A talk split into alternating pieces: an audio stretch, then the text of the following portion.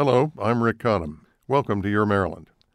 In 1893, the nation fell into the worst depression it had ever seen. By the end of the year, a quarter of the railroads had collapsed and a fifth of the country was out of work. In Baltimore, that winter was especially cold and cheerless. Not only were times hard, but the city's baseball team remained a doormat in the National League. No one knew it, but at least on the diamond, things were about to get better. Ned Hanlon had taken over the team and begun trading away the loafers and has beens for promising players other teams had given up on.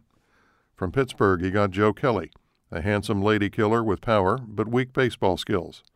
From the New York Giants came towering over the hill slugger Dan Brouthers, whose bat they said was the size of a wagon tongue. The Giants also tossed in a five foot four inch infielder named Willie Keeler. Hanlon brought in Louisville's weak hitting shortstop Hughie Jennings and St. Louis outfielder Walter Scott Brodie, the reckless son of a Confederate cavalry officer who practiced catching fly balls with his back to the plate. Since this was Mob Town, the Orioles already had a formidable catcher in Wilbert Robinson, pitcher Sadie McMahon, and John McGraw. McMahon, an Irish roughneck with a wicked curveball, had been acquitted of murder five years before. Muggsy McGraw was five feet seven inches of pure hostility and looked like he could commit murder any day. In the spring of 1894, Hanlon took his team south to Macon, Georgia, for spring training. There he turned them into masters of speed and deception. By the time they left Macon, they could work the hit and run and double steal, bunt for hits, and were inventing the suicide squeeze. This was called inside baseball, and nobody played it better. Opening day brought the New York Giants to town. Favored to win the pennant over the defending champion Boston Bean Eaters, they were huge men with the league's best pitching.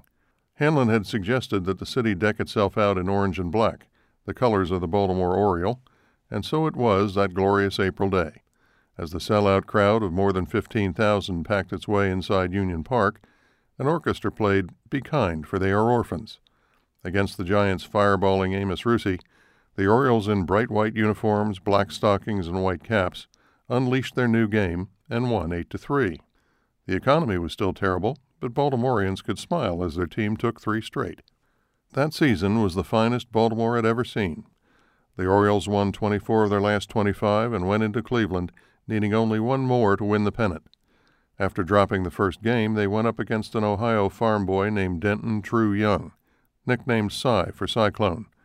With the score tied 5 to 5, Wee Willie Keeler smashed a hit to deep right center field and raced around the bases for an inside the park home run. The Orioles won 14 to 9 and clinched the first of three consecutive National League pennants. The next few years saw the best baseball ever played anywhere. Joe Kelley broke hearts and hit for power. Hughie Jennings played shortstop the way no one has before or since. Muggsy McGraw, sitting on the Oriole bench, hard by the third base line, threw bats at the feet of opposing runners and ostentatiously sharpened his spikes with a hand file.